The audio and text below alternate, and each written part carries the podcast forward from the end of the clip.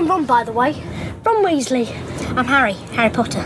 And so J K. Rowling's great literary creation meets his best friend in a scene from the two thousand one film Harry Potter and the Sorcerer's Stone. But American readers already had a picture of the boy wizard in their heads, and it didn't come from Hollywood. Mary Grandpré discovered the magic of art at age five, drawing Disney cartoons. Later, in nineteen eighty-one, she earned a degree from the Minneapolis College of Art and Design.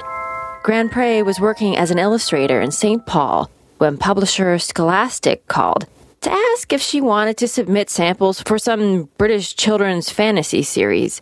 One of Grandpré's designs was selected for the cover of the American edition of Harry Potter and the Sorcerer's Stone in nineteen ninety-eight. Her images graced all seven of the American Harry Potter books, putting them into millions of eager hands. Picasso would have had to have been a magician to get that kind of audience.